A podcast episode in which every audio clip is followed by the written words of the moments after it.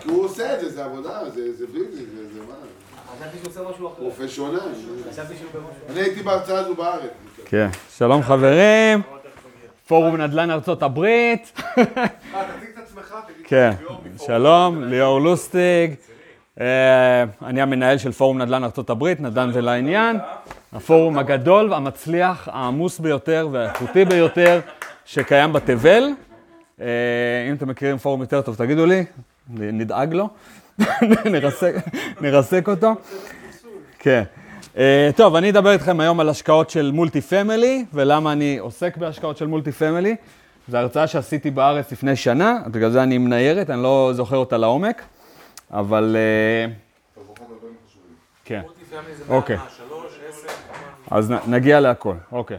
דבר ראשון, השוק של, ה- ה- השוק של ה multi family אה, זה 150 billion דולר בארצות הברית, שזה השוק הכי גדול מכל ה commercial. commercial זה משרדים, אה, אה, בתי מסחר, מפעלים, תעשייה וכולי. השוק של ה multi family הוא, הוא השוק הגדול ביותר. אז מה היתרונות של השקעה ב multi family? עשו מחקר במשך 25 שנה, וראו שהתנודתיות, גם, גם ב crash שהיה, מי למעשה, מי, מי איבד את הבתים ב crash? כאלה ששילמו 2,500 דולר לחודש אה, לבית, ומה הם עשו? עברו לדירה של 600-700, multi family, או שעברו להורים, למעשה. והביקוש של ה multi family רק עלה במשבר. במשברים, אה, במיוחד באזורים, אה, לכל הנדל"ניסטים פה שיודעים מה זה אזור C, C פלוס, אני לא מדבר על אזורי פריים, אזורי מנהטן וכולי.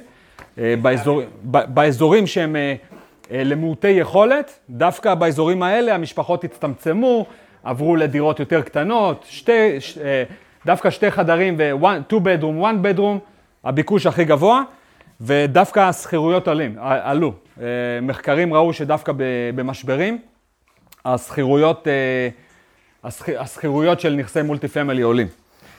אה, יתרונות נוספים של multi, יש מלאי נמוך של, של נכסי multi family, יש תמיד ביקוש.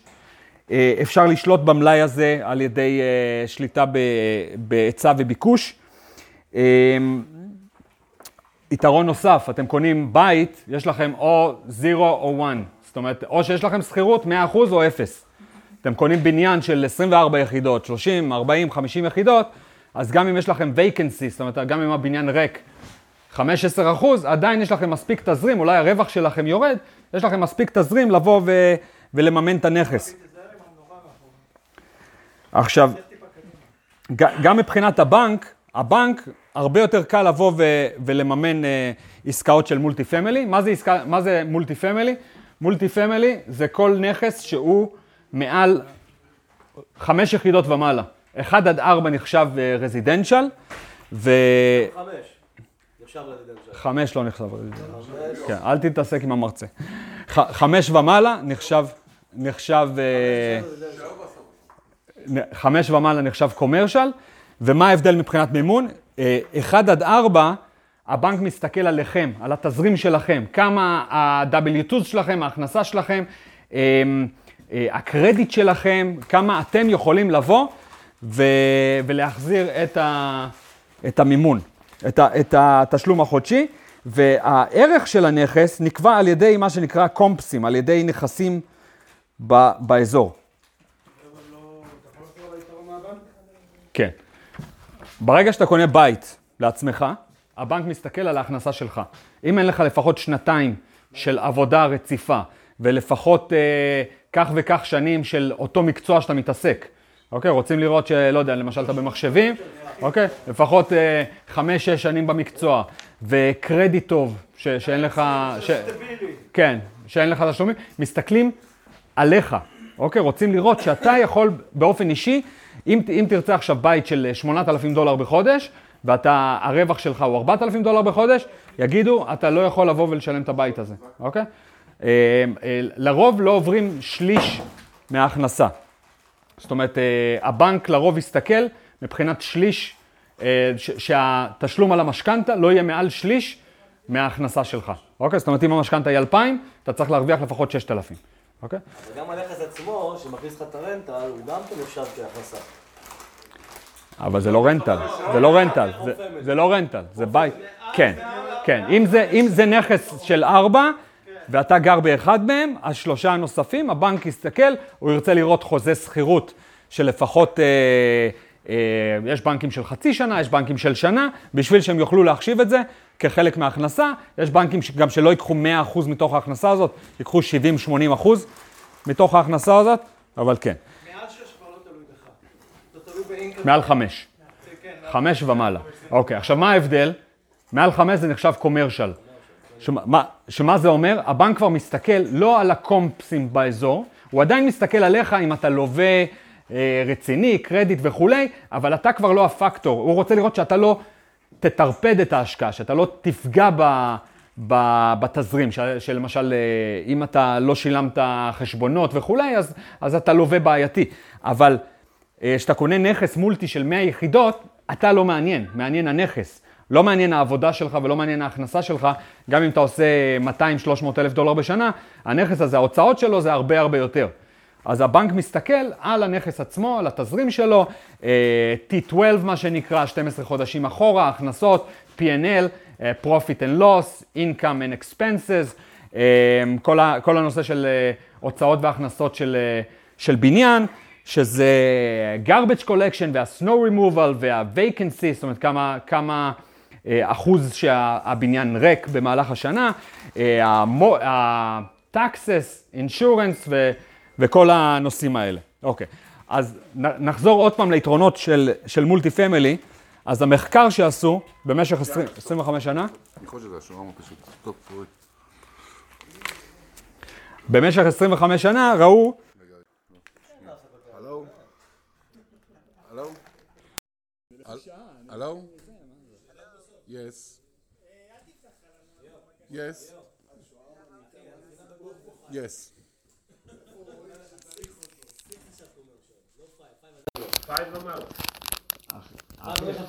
נער פה את אה, היסטוריות של שנים.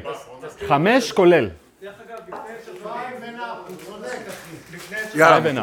יאללה, יאללה. אוקיי, אוקיי.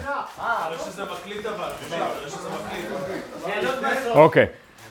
עכשיו, עכשיו, דבר נוסף, השכירויות במולטי פמילי הן לרוב יותר קצרות, אז אנשים רואים את זה, יכולים לראות את זה בתור אה, חיסרון, אבל היתרון בזה שאפשר להעלות את השכירויות ב- באופן יותר אה, אה, דחוף.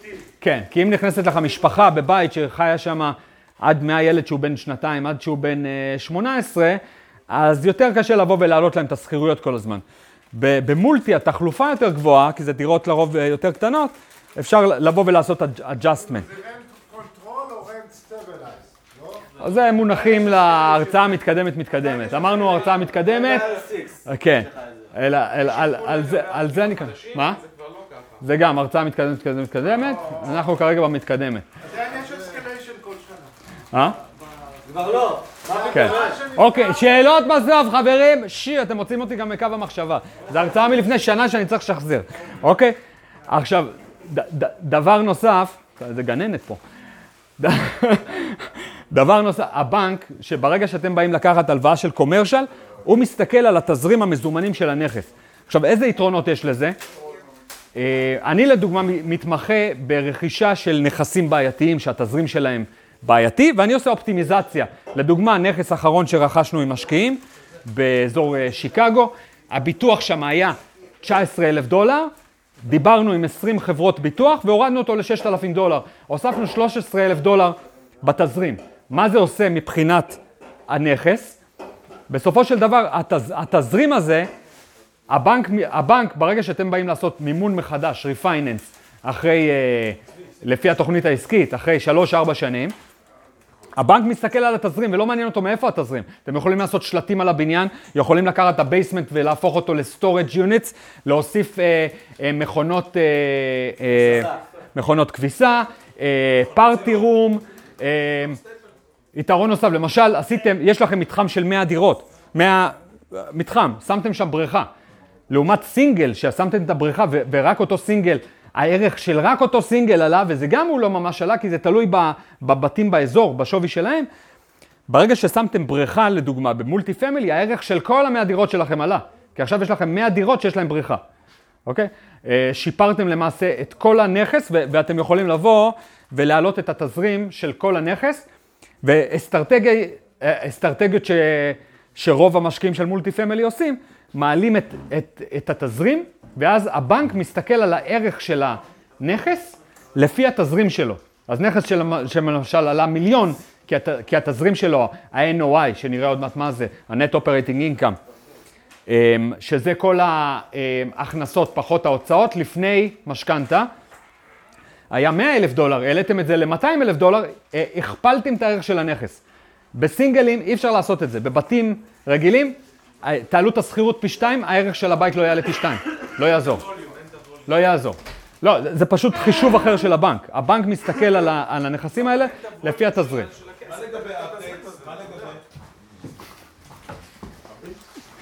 זה בזמן אחר.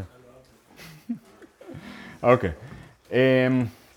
עכשיו, יתרונות, יתרונות נוספים של מולטי פמילי, לדוגמה, אה, ילדים שם בסוף, אוקיי, האוטובוס, שורה אחרונה, לשבת בשקט. אה, טקס, לדוגמה. אה, לעומת סינגלים, אפשר לבוא ולעשות, אני לא מומחה למיסים, מולטי פמילי is favored investment type in commercial real estate. ה-depreciation, אה, אפשר לעשות על 27.5 שנים, לעומת 39 בסינגלים. עכשיו, יש לפני מיי ופרדי מק, מי שלא מכיר, לא. זה, יש יתרונות מקס, ש- מס, שה-depreciation ששמים על הנכס, אוקיי, זה תתייעץ עם רואה חשבון, הם הרבה יותר favorable למולטי פמילי מאשר לסינגלים.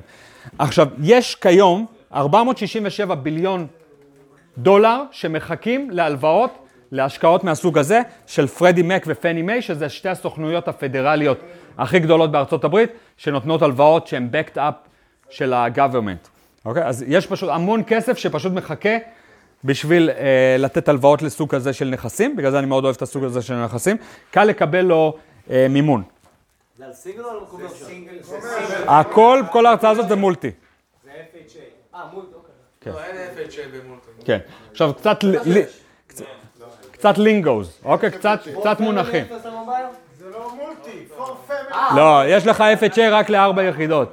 שזה לא נחשב multi, זה נחשב אה, אה, דופלקס, אה, triplex, quadplex. זה לא נחשב multi. זה לא נקרא multi. כן. אוקיי, אז בואו נראה עכשיו מה זה cap rate, net operating income, קצת מונחים מאוד בסיסיים. ודרך אגב, לכל מי שצופה, יש לנו תוכנית מנטורינג, מנטור מיינד, ויש לנו מרצה הטוב ביותר בארץ, רועי מעודי, שמתמחה בנושא של multi family, שכל מי שרוצה להשקיע ב multi family, הוא לוקח אותו יד ביד, אה, בקבוצות קטנות של אה, חמישה אנשים של mentoring, אחד על אחד, במחירים ללא תחרות. רק היום. אה, רק נדל"ן ולעניין. אין פורום אחר, לא קיים. אוקיי. אוקיי, אז בואו נראה עכשיו את ההבדלים. אוקיי, נראה, אה, הבדלים של סוגים שונים של אה, דירות. בישראל יש דירה רגילה בבעלות, יש קרן קיימת, אה, או, או שזה חקירה או חכירה, או דירה שהיא בבעלות מלאה. פה בארצות הברית יש כל מיני המצאות, קו-אופ, קונדומיניום, נראה עוד מעט מה ההבדל. קונדו, קונדומיניום. לא, קנדו, יש שילוב ביניהם. קונדו וקונדומיניום זה אותו דבר. קנדה, קנדו, קנדה וקו-אופ באותו חיה. מה ההבדל? אותו דבר. אין דבר כזה. זה לא... טוב, אתה עושה לי פה שיבוטים, אתה עושה לי פה אה, שיפוט של זברה עם, אה, עם נמר. אוקיי. לא, לא, זה הערה טובה. אה? זה הערת אזהרה. רגע, תירגע. טוב, נט אופרטינג אינקאם. אוקיי, NOI. אחי, ליאור לוסטיק פה, נו, תן כבוד. אוקיי, NOI, Net Operating Income. זה, זה חישוב שמראה לנו למעשה את ה- את, אה, ההכנסות פחות הוצאות של הנכס, ורוב המשקיעים מסתכלים על המספר הזה. ברגע שאתם אה, מגייסים משקיעים וכולי, זה מה שמעניין אותם. בסופו של דבר, אה, כמה הנכס מכניס, שזה השכירויות ברוטו, והוצאות, ו- ונראה אה, הוצאות לדוגמה, vacancy, credit lost, אה, אה, repairs, אה, insurance, אה, maintenance, כל הדברים האלה, כן. בדיוק, אוקיי, כן. מה זה credit loss? עכשיו, הק- ה cap rate, שאלות- בסוף. יש לנו 20 דקות, אין לנו, זה, זה הרצאה של שעתיים. אמ, אוקיי, cap rate. ה cap rate למעשה נותן לנו להשוות בין נכסים דומים אה, באותו אזור. אם יש אה, נכס אחד שהוא cap rate של 7 או cap rate של 8, ככה אנחנו יכולים לבוא ולהשוות ביניהם. כן, comparable, שה cap rate, החישוב שלו זה ה-net operating income, פחות ה-value, פחות ה-asking price של הנכס. אז אה, יש לכם איזשהו נכס שמבקשים ממנו מיליון, ואתם רואים את ה-net operating income, אתם מחלקים ואתם יודעים את ה-cap rate, וככה אתם יכולים להשוות לנכסים דומים באזור. אוקיי, זה, יש לכם פה אה, דוגמה לחישוב של, אה, של ה-gross income. אה, אז, אז למשל, יש לכם נכס, ש, למשל דירה בתוך המולטי שמכניסה 750 דולר, כפול 12, 12 חודשים, 9,000 דולר, מורידים את ההוצאות, property management, maintenance, taxes, insurance וכולי. בדוגמה הזאת נשאר 6,290 net income, והחישוב של ה-cap rate, 6,290, ואותו בית, כמובן שזה לא מעכשיו, זה בטח מ-2011 או משהו, בית כזה ב-40 אלף דולר, כבר לא קיים. אה, פספסתם את הרכבת, חברים, זה מה יש. 15.7 cap rate, היום תקבלו 3-4. כן, זה היה כמו ב... כן, אוקיי. עכשיו אנחנו נראה את ההבדל בין אה, קו-אופ לקונדומיניום. אז קו-אופ זה מין איזה יצור מוזר שהמציאו פה באמריקה, שלמעשה אתם מקבלים אה, דירה שאי אפשר להשכיר אותה לאף אחד, מקסימום אולי לשנתיים. אה, אתם, אתם לא בעלים של הדירה בכלל. תראה שזה מקליט דרך אגב, שלא נגמר ה... זה. כן. את, את, בשביל לבוא ולהיכנס לשם, בשביל לקנות את הדירה הזאת, אתם צריכים לעבור בורד ואישורים מפה ועד הודעה חדשה, פשוט ציות. אה, וזה גם הסיבה שלרוב הקו-אופים עולים פחות, ובן אדם אומר, אה, ראיתי דירה בפורסט הילס ב-500 אלף, והוא לא מבין שהוא נכנס למשהו מאוד בעייתי. ואחר כך הוא גם לא יכול למכור. זה מה שאתה מקבל, אתה מקבל אחוזים ממשהו, אה, מקו-אופ, מקו-אופריישן. cooperation שזה כמה זקנים בעלים שלו. אתה לא בעלים של הנכס, אתה בעלים של אחוזים של משהו. כן. condominium, כן. condominium זה יותר דומה לדירות בארץ, שזה בעלות אה, ישירה, אתם יכולים להשכיר, וגם פה לרוב יש את ה maintenance שאתם צריכים לשלם וכולי, כל מיני המצאות של אמריקה. אה, כן, עכשיו, אה, אסטרטגיה מעניינת, יש אנשים שקונים בניינים שאין להם פרצלציה, מה שנקרא, שכל הבניין הוא יחידה אחת. זה לא כמו בארץ שכל דירה אפשר למכור בנפרד. אתם יכולים לקנות בניין של 12 ו- ולא למכור דירה יחידה. אז יש אנשים שקונים כזה בניין, ואז מחלקים אותו לקונדואים, מוכרים כל קונדו בנפרד, אבל עכשיו עם החוקים החדשים... ועושים מלא כסף. אה, אף אחד לא מתקרב לניו יורק, אז זה לא מעניין החוקים החדשים. אמ, השקעות לא עושים בניו יורק. אוקיי, financing. אוקיי, דיברנו קצת על הנושא של financing, residential מול commercial. 1 עד 4 זה residential, 5 ומעלה זה commercial. דיברנו על ההבדלים. כן, שקט, שקט, רבותיי. אני גם אדבר בהרצאה שלכם. אמ, טוב.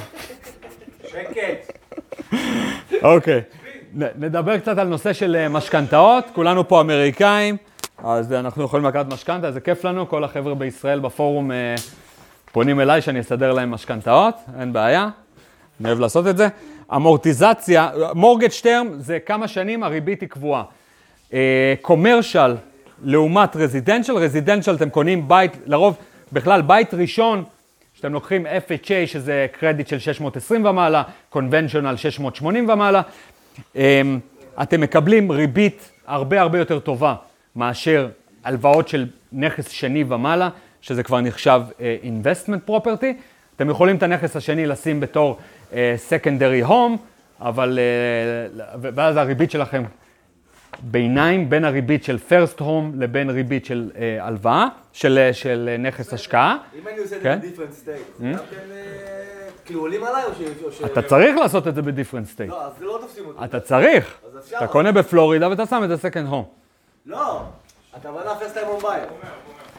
first time home buyer אתה יכול איפה שאתה רוצה. אתה יכול איפה שאתה רוצה. זה עדיין יהיה לי את הריביות האלה. אז אפשר, זה כן. כן. אבל למה לך לבזבז את ההלוואה הראשונה שלך, תקנה את הבית הכי יקר. לא. כי תקבל את הריביות לא הכי הבנתי. טובות. לא, למה לך פרסט לקנות טיים בפלורידה? כן. ועושה פרסט טיים בוורס. לא, מה פתאום. אז אי אפשר, עולים עליי. ברור. יש עליך סך הכל, אתה יכול סך הכל, הלוואה אחת, עשר הלוואות. עשר הלוואות עם, אה, עם מימון ממשלתי, אוקיי? עד עשר, זהו. 11 כבר לא נותנים. 11 אתה צריך כבר למצוא פתרונות אחרות. לא הבנתי מה שאתה אומר עכשיו. פרסט טיים הום בייר זה פרסט טיים בייר, that's אתה. יכול לקנות 10 הלוואות על שמך. בגלל זה אם יש לך אישה, תשים 10 על שמך, 10 עליה אם אתה רוצה להשקיע יותר. כי ברגע שאתה מגיע... במקביל כאילו? כן, כן, אם אתה רוצה... זה, זה, זה אה, טיפ. אחי, אתה מבלבל אותנו, כן, נכון? מה? זה פעם כן. אחת או עשר פעמים. פרסט טיים הום בייר. FHA אתה יכול בכל הלוואה. לא, לא, לא, לא, לא, לא, לא, לא, אתה- יכול לקנות על FHA גם, אה, גם נכס שני או שלישי, אוקיי? לא נכון, FHA זה לאנשים שרוצים להיות ה-first buy, הבית הראשון. זה זה הראשי תיבות. לא, first time- לא, לא, לא, לא, לא, לא, לא, לא, לא, לא, לא, לא, לא. אתה יכול, אתה יכול, אתה יכול, מה החיסרון של FHA? אוקיי, מה החיסרון של FHA? לא, אתה צריך, אם, אם אין לך אקוויטי של 20 אחוז שאתה שם בתוך הנכס, אוקיי? אתה, אתה משלם PMI. PMI יעלה לך 300-400 דולר, PMI זה ביטוח משכנתה. מה, מה שבארץ היה, אה, איך קראו לזה? הביאו את זה לארץ, אה, קניתי את הנכס הראשון שלי בארץ עם זה, ואז שמתי 5% down, ועל ה gap בין ה-80% שהבנק הסכים לממן ל-15% הנוספים, היה, היה ביטוח משכנתה, EMI, בארץ קראו לזה EMI, אוקיי? אז, אז אה, יש ביטוח משכנתה שאתה משלם עד שה equity שלך, עד שאתה תשלם את ה-20%, כאילו אוקיי? second mortgage נחשב פה? לא קשור, נכון? לא קשור ל second mortgage. second mortgage. second mortgage אתה יכול לבוא ברגע שיש לך equity לנכס ויש לך משכנתה ראשונה, אוקיי? אתה עושה equity, אתה, אתה לוקח משכנתה, אה, HELOC, אוקיי? שיש לך שתי סוגים. יש לך אחד שאתה מקבל את כל הכסף בבת אחת עם ריבית קבועה, ויש לך אחד, ויש לך אחד שיש לך כמו כרטיס אשראי, שאתה יכול להשתמש כמה שאתה רוצה, אבל אז יש לך ARM לחמש שנים שהריבית היא משתנה, אוקיי? כן, אבל אנחנו זולגים לגמרי מהנושא. אוקיי, אתם רוצים? אני אעשה לכם הרצאות המשך על כל אחד מהנושאים האלה. רוצים לך את האפס של. אה? לחדד את הנקודה. בתור בן אדם, כן, שרוצה לקנות את הבית הראשון שלו, ה-3 family house, כן. אני זכאי ל-FHA, נכון? נכון. כן. פעם אחת. אני לא יכול לקנות עכשיו אותו תנאים ללכת לקנות עוד בית שני. זה מה שאני שואל, בדיוק. אוקיי, בוא אני אעשה לך סדר. FHA אתה יכול לקחת גם פעם שנייה ושלישית, אוקיי? אבל אתה לא תקבל את אותם ריביות. הריבית שלך, first time home buyer, first time home buyer, הריבית שלך כיום, 3% דאון ואת כל הדברים האלה. שלוש וחצי אחוז, יש לך זכויות מיוחדות. שלוש וחצי אחוז ל-FHA קרדיט 620, conventional 685 אחוז, אוקיי? VA loan, VA loan zero. מה?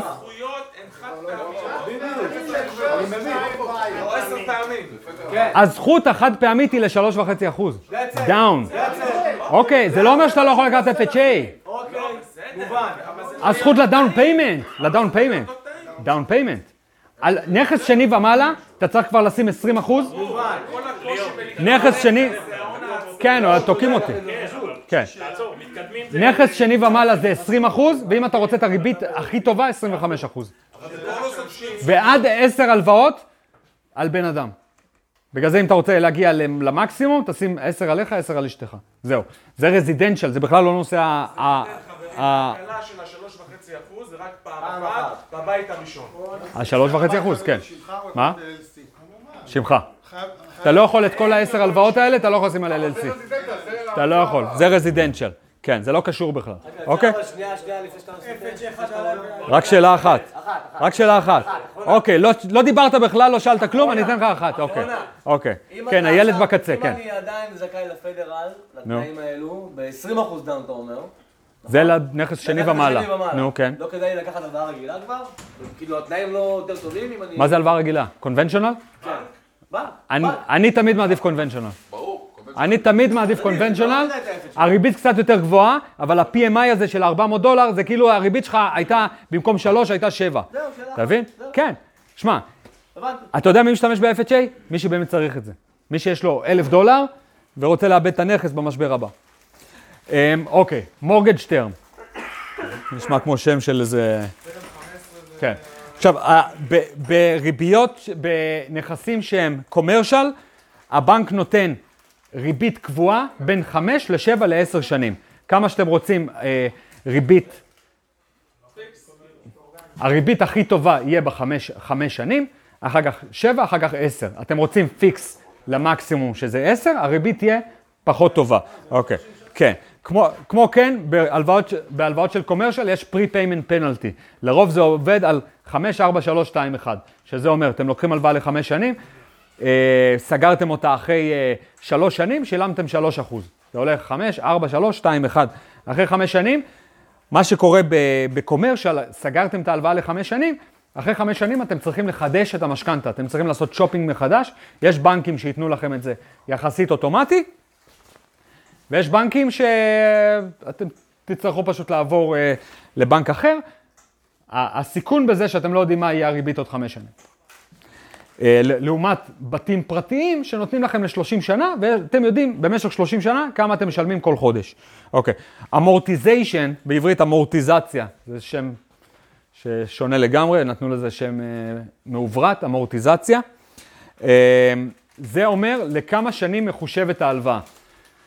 לדוגמה, רוב, רוב הבנקים נותנים להלוואות של קומרשל 20 שנה, שזה אומר שלמרות שהריבית שלכם קבועה לחמש שנים, הריבית, המשכנתה מחולקת על פני 20 שנה. זאת אומרת, זה, זה משפיע על התשלום החודשי שלכם. התשלום החודשי שלכם יהיה יותר נמוך ככל שיש יותר שנים, אבל כמובן שאם תראו במחשבון משכנתה, אה, מה, מה קורה לרוב ברזידנציאל? רוב האנשים משלמים את המשכנתה שלהם אחרי 15 שנה, וזה טעות קטסטרופלית. כי מה קורה? הם הולכים לבנק, לקחו הלוואה של אה, מיליון אה, שקל, רואים אחרי 15 שנה שהם שילמו 50 אלף שקל. שילמו 15 שנה כל חודש, כי מה קורה? הריבית לרוב בארץ, וגם פה, נקראת שפיצר. יש, הלוואה, יש אה, ריבית שפיצר ויש אה, ריבית של קרן שווה. קרן שווה, אתם משלמים יותר על הקרן, אוקיי? הקרן נשארת כל הזמן שווה, אתם משלמים יותר על הקרן, והקרן, אה, ובגלל זה אתם מפחיתים את התשלום הכולל שלכם על ההלוואה, כי שילמתם יותר לקרן. הבנקים אוהבים שפיצר, בגלל זה ברגע שאתם הולכים לבנק, תראו אם אפשר להמיר את סוג ההלוואה לסוג של קרן שווה. אתם תשלמו קצת יותר כל חודש, אבל בסופו של דבר תשלמו הרבה פחות על ההלוואה. ב-30 שנה אתם משלמים את הנכס בערך פי שלוש. ב-15 שנה אתם משלמים את הנכס פי אחד וחצי. ומה שקורה הרבה פעמים, אנשים באים ופתאום אה, אחרי 15 שנה מקבלים קרן השתלמות, מקבלים ירושה, מקבלים משהו כזה, משלמים את הנכס, ולמעשה כל מה שהם שילמו באותו זמן, הם גילו שהם משלמים, שהם שילמו נכס שלם לבנק, ויש להם עדיין את כל התשלום. אז עדיף כבר לא לגעת, עדיף להשאיר כל עוד התנאים בסדר, עדיף לבוא ולהשאיר את המשכנתה ולא לפרוע אותה. זה או לקחת מראש הלוואה של 15 שנים במקום 30 שנה, אם, אם, אם, אה, זה כמו אם שאומרים, ניתן. דופקים אותך חזק, דופקים אותך כן. חזק חזק, דופקים אותך חזק מאחורה. עכשיו, טרי, טריק שהרבה לא מכירים, גם, אני עושה את זה גם בבניינים וגם בסינגלים, כל שנה, כל, כל חודש, כל חודש, תיקחו חודש אחד של משכנתה. למשל, אתם משלמים 4,000 דולר בחודש אה, משכנתה, תחלקו את זה ב-12, תחלקו את זה ב-12, ותוסיפו כל חודש את ה-1 חלקי 12 הזה, לדוגמה 300-400 דולר, תוסיפו את זה, זה יוריד לכם את ההחזר משכנתה מ-30 שנה ל-22 שנה. אם אתם יכולים להחזיר אפילו יותר, כן. זה, זה יוריד לכם, 13, זה עובד? אתה משלם 13 פעמים בשנה. כן, אז, אז את, אתם מורידים באופן משמעותי את תשלום הריבית שאתם משלמים וסוגרים את המשכנתה הרבה יותר מהר. אוקיי. זה, פה יש לכם אה, ריביות היסטוריות. אה, הריב, הריביות כרגע בירידה, זה זמן מאוד טוב לבוא ולסגור עסקאות. אוקיי. competitive advantages of multifamily. אוקיי, אז אה, יתרונות, של מולטי, יתרונות נוספים של, של מולטי פמילי. גג אחד. cost, cost per door, לרוב, את, אתם לדוגמה קונים עכשיו נכס ב, בפלורידה, היה ב-100 אלף, היום זה כבר 170, קיבלתם דלת אחת, קיבלתם דייר אחד. לרוב ברגע שאתם קונים אה, אה, בניין, אה, סתם דוגמה, דוגמה הכי פשוטה, קניתם דופלקס, זה לא נחשב מולטי, קניתם, והוא עלה לכם 200 או 220, תחלקו את זה לשתיים, אה, כל, אה, כל, כל דייר זה 110 לעומת ה-170. מפתח מנהל. כן. עכשיו, בנוסף יש לכם efficiency, efficiency of scale. אוקיי, נעבור, נעבור אחד אחד. control over asset value ו-exit strategy. אוקיי, אז cost per door, כמו, ש, כמו שהסברתי עכשיו, ברגע שיש לכם, אה, סתם דוגמא, אתם קונים אה, נכס עם, אה, אה, הנכס של ה-24 יחידות שקנינו בשיקגו עלה 894,000, מחיר פר דור 37,000. לכו תמצאו בית ב-37,000, אוקיי, שמביא 750 דולר. אה, לא קיים. אוקיי. עם בריכה אוקיי. והכל. Effi- efficiency of, of scale. כל החברות האלה, וולמארט, קוסקו ואמזון, איך הן איך הן כל כך יעילות? כי יש להן יעילות לגודל. בגלל שהן כל כך גדולות, ההוצאות שילוח, הן שולטות בדואר. ההוצאות שילוח, הוצאות אחסון, הו- הו- הוצאות אה, אה, עובדים, הכל הרבה יותר זול להם. בגלל, ש, בגלל שיש להם יתרון לג, לגודל. אה, אז מה שקורה במולטי פמילי, קניתם, קניתם חומרי, אה, לא יודע, חומרי ריצוף, price. מעבר לזה שאתה מקבל better price, גם על ה management, אה, על הכל, נשאר לך חומרים, אתה משתמש בזה לנכס הבא, זה לא נזרק. ב- בסינגל אתה בא ושיפצת, הכל הולך לזבל, או שהקבלן גונב לך את זה. כן, כן. אז, אז יש הרבה מאוד יתרונות מהסוג הזה. אוקיי. עכשיו, יש לכם, אה, מה שאמרנו מקודם, אתם יכולים לבוא ולשלוט בשווי הנכס. ברגע שאתם, לדוגמה, אה, מוסיפים אה, מחסנים, או, אה, או מוסיפים בריכה למתחם של מולטי, העליתם את הערך של כל הנכס. כן. עכשיו, במתחם של נרסינג הום, כן, בסינגל, אני מדבר על מולטי. אוקיי, הוספת במתחם של אה, 200 טאונהאוז, הוספת שם בריכה וחדר כושר, עלה לך 200 אלף דולר, העלית את הערך של כל המתחם. אוקיי. מה? מה? זה לא, זה לא, הבנ- הבנק לא בודק את זה, הבנק לא בודק את זה ככה. שמע, ש- לראות דירה, אתה רואה בניין עם בריכה, בלי בריכה. הבנק מעניין אותו התזרים. הבנק מעניין אותו, אתה שמע. משלם יותר כסף על הרנטה, בדיוק. הנכס עולה, that's it. באותו, בכל סצנריו, בסופו של דבר, הבנק מודד אותך על ה income. יותר מאשר אפילו שווי הנכס. מעניין אותם ה income. התזרים, מעניין אותו התזרים. שמע, כשאתה בא לקנות את הנכס, ברור שב sheet שאתה תבוא ו- ו- ותראה ותקבל מאותו brokerage שרוצה למכור את הנכס, הוא יראה לך מולטי פמילי באזור וקוסט פר דור וכולי, אתה יודע, לתת לך מושג. אוקיי? לתת לך מושג. אה, אבל בסופו של דבר הבנק, הבנק לא רוצה להפסיד את הכסף שלו, זה כל העניין של הבנק. כמה שיותר לאבטח את עצמו, כן. בתזרים, במי המלווה. עכשיו אס- אסטרטגיה, אסטרטגיה, כן, אסטרטגיה שאני אוהב לעשות זה buy on the right, right, wrong side of, of the border. מה זה אומר? אתם רואים איזשהו אזור שעבר ג'נטריפיקציה, סתם דוגמה, ארלם וכולי, ויש לכם שם אזור שעדיין לא התפתח, והוא ממש, כל, כל, כל, עוד, כל עוד זה לא, אר, ארלם לדוגמה, תסתכלו עשר שנים אחורה, אין בורדר פיזי בין הרלם למנהטן. אם היה ריבר, ניו ג'רזי, הייווי או משהו כזה, אז, אתה- אז אתה אומר, אוקיי, יש, יש, אה, יש בורדר פיזי.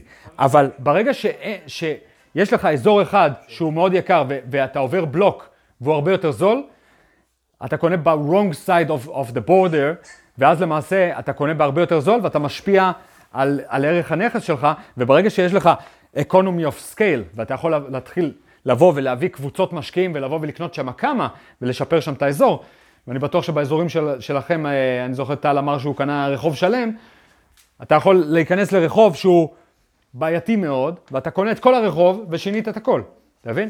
ו- ו- עשינו בפרנקלין avenue, בברוקלין. אה, כן? אוקיי. זה מה עשה. כן, אוקיי.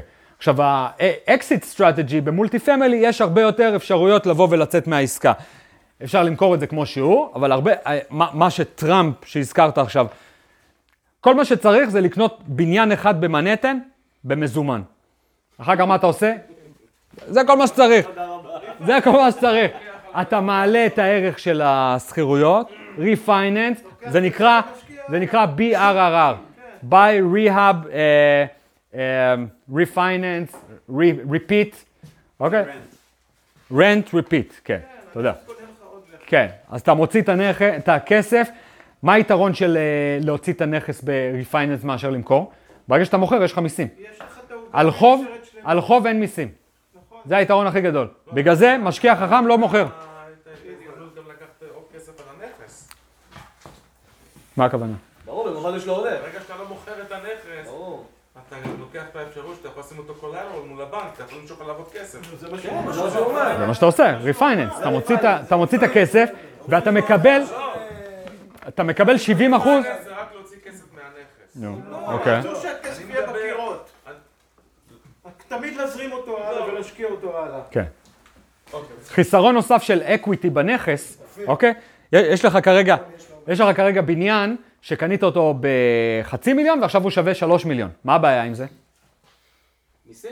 מה? כן, לא? לא, מה, הבעיה? אם אתה לא עושה את ה refinance, הכסף שקבור בתוך הנכס זה כסף, כסף וירטואלי. נכון? ברגע, אם לא הוצאת אותו, ברגע שיש קריסה, ה equity הזה הלך. ה equity הזה הלך, כן. כל הזמן תוציא את הכסף, אל תשאיר equity. אל תשאיר equity, תפזר. רק אוקיי. באמריקה.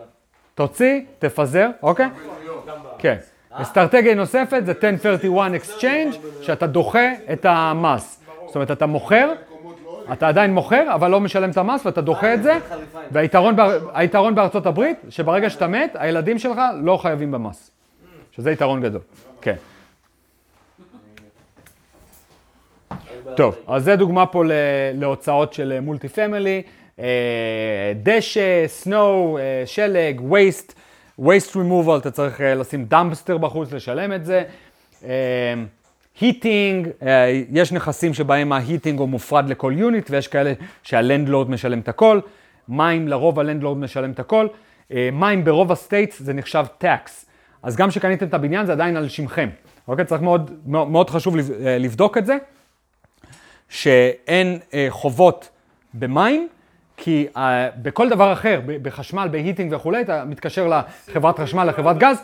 אני קניתי את הבניין ב-19 בדצמבר, מהנקודה הזאת, זה עובר אליי החוב שעל זה, והקודם. מים?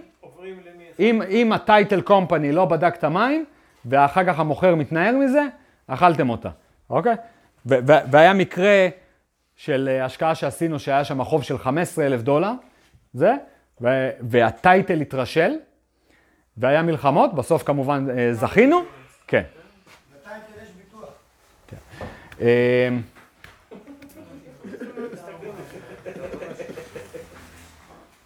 טוב. עכשיו, דבר ראשון, אתם יכולים להחליט אם אתם רוצים עוד או לא. אוקיי. אוקיי. בסיכומו של עניין, מדובר על 5% שנתי, 3% שנתי, 8% שנתי, מה הטווחי, מה הגבולות גזרה בארצות הברית? תלוי- לא עכשיו מקרה ספציפי. גובה הסיכוי, גובה הסיכון. קנית בדיטרויט, קנית במקום אה, אה, עם אה, סיכון יותר גבוה. אתה יודע, תקנה במנהטן, יהיה לך 2%, תקנה ב- ב- בירקון בתל אביב, תקבל אחוז וחצי. אתה צריך להיות כן. עם vision. גובה הסיכון, גובה הסיכוי. אתה יודע, הכל תלוי מה אתה לוקח. מה? מה? דבר זה הימור. יותר שווה ההשקעה פה ממה שבתל אביב. אה, תלוי מה המטרות שלך. בואו, אם אתם רוצים, כל אחד יביא אלף דולר, נקנה נכס בדטרויט, ונראה מה יקרה עוד כן. שנים. אוקיי, לא ככה? בסדר. אלף דולר. הרצאה, הרצאה, הרצאה א' הסתיימה. עכשיו יש שתי אופציות, יש שלוש אופציות המשך. להפסיק ללכת לאכול. אופציה, שני- אופציה שנייה, אופציה שנייה זה לראות שוק ספציפי ואת היתרונות שלו. אה, במקרה הזה קונטיקט. אופציה שלישית זה לבוא ולראות אה, איך, איך מנתחים נכס של מולטי בכמה דקות. זה או שנעשה פעמים באות. אפשר לעשות. יאללה, פעם הבאה, פעם הבאה, פעם אוניברסיטי? אה? גם, גם. תגיד להם, נמשיך שבוע הבא. נמשיך שבוע הבא, חברים. חזק וברור. חזק וברור. היה אחלה, תודה.